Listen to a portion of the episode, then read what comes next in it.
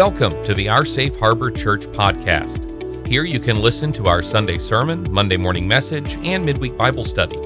We hope you will consider subscribing, sharing, leaving a review, but please be sure to check out our website at www.oursafeharbor.com to learn more about us and find ways to get involved. Our Safe Harbor Church, we are with you wherever you are.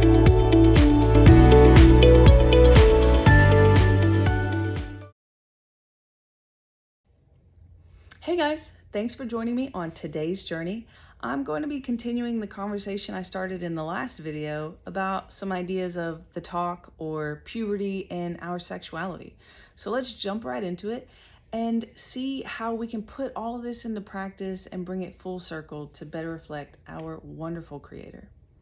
So, as I explained in the last video, the beauty and complexity of how God designed us as sexual beings and our ever developing sexuality can't possibly be summed up into just one talk that most often emphasizes the word don't.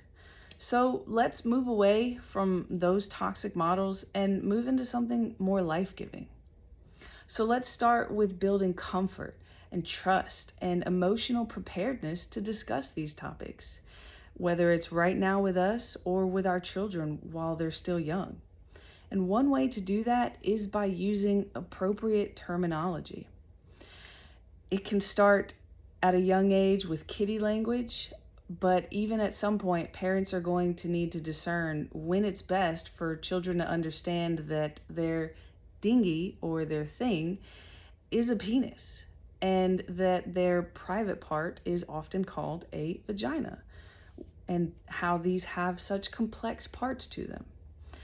But the thing is, if a parent can't use these terms in front of their child without stuttering or choking up, then the child's gonna most likely receive a message that something's wrong with that part. And then eventually it will lead them to thinking that something is wrong with them. So the idea is that if you feel ashamed to talk about it, then so will they. And don't get me wrong, kiddie language is appropriate at times, but children will need to learn some real terminology to be able to build healthy boundaries and be able to ask for appropriate help should they need it. And children won't always know what you're talking about when you use these terms, especially at first, but it will help bring them and you out of a perspective of shame and into one of acceptance. Another aspect when addressing such things is your tone. So be mindful of that. Think of it this way How would Jesus have communicated this to the woman at the well? Or how would Jesus have communicated this to the children that he tells us to imitate during one of his teachings? And also think, how can God be reflected in this? Well, I'm glad you asked because so much of everyday life already reflects God. And you can see Paul's thoughts on that in the book of Romans. So, this provides parents with a great natural, teachable moment and moments about God's design for us as sexual beings and even how we can become co creators with Him. It's so amazing. For instance, have you ever had a child ask you something similar to, what is that dog doing to that other dog? Or, why does your chest stick out and mine doesn't? Or, why does my brother have this part and I don't? And why can't I take a bath with him anymore? So many more examples can be provided because kids are smart, guys. They notice everything and soak it up like sponges, even if they don't comprehend it at all. But we'll just stick with those few examples for now. So, when those questions come about, your response needs to be a response, not a reaction. And there's a huge difference in those two words. Use these natural, innocent moments as an opportunity to help them understand more of how God made all of us, to help them understand that all of their body parts are good and purposefully created and not dirty or bad. Help them understand that as they get older, their body will naturally respond to certain touches and sensations differently, and that it's okay because they're designed to, but for a specific purpose later in life. Help them learn about hormones and feelings of arousal that God formed us with in the womb. Teach them what a womb is.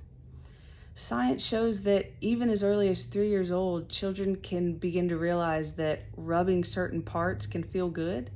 So let them know that God designed that as well in that way for a specific purpose, but for later in life, while also helping them understand that certain aspects of our lives can be public, while others are meant to be more private. Children need this guidance to help build healthy boundaries, but not to have these boundaries built for them. Again, going back to the do's and the don'ts ideas. And this is because their reasoning center in the brain is not fully active during these really prominent years of their sexuality developing. And so they need the guidance, just like we all need guidance throughout our lives and are given it by the Holy Spirit and by one another.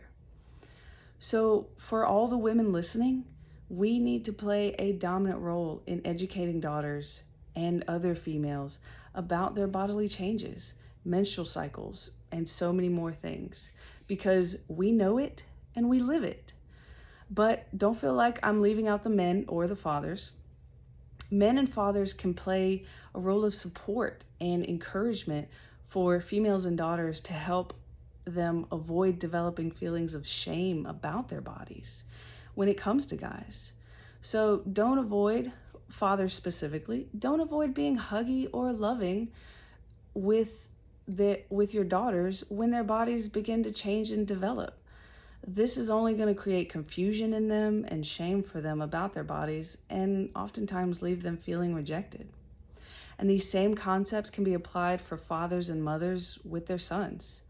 Fathers, teach your sons about their bodies as you have experienced it. And mothers, teach your sons about how to respect and understand the female body while not feeling ashamed of their own. Teach them about things like conception, dating, contraception, how hormones and arousal can affect thinking and behavior. Teach them these things before the internet does. And if you can, even use the internet to your advantage to help them understand that sex does not equal intimacy. But don't use fear or scare tactics. Don't use shame. So, to round it all out, I want to leave you with this. Start early with kids, be upfront, be honest with them. Don't have them receive messages of negativity or shame from you when it comes to these topics. Approach it with them in a similar way that God did with Adam and Eve, with love and openness and without shame. God tells us that we are wonderfully made in His image, and that means every part of us, not just some parts. So help your children and your church community learn to understand this and reflect this.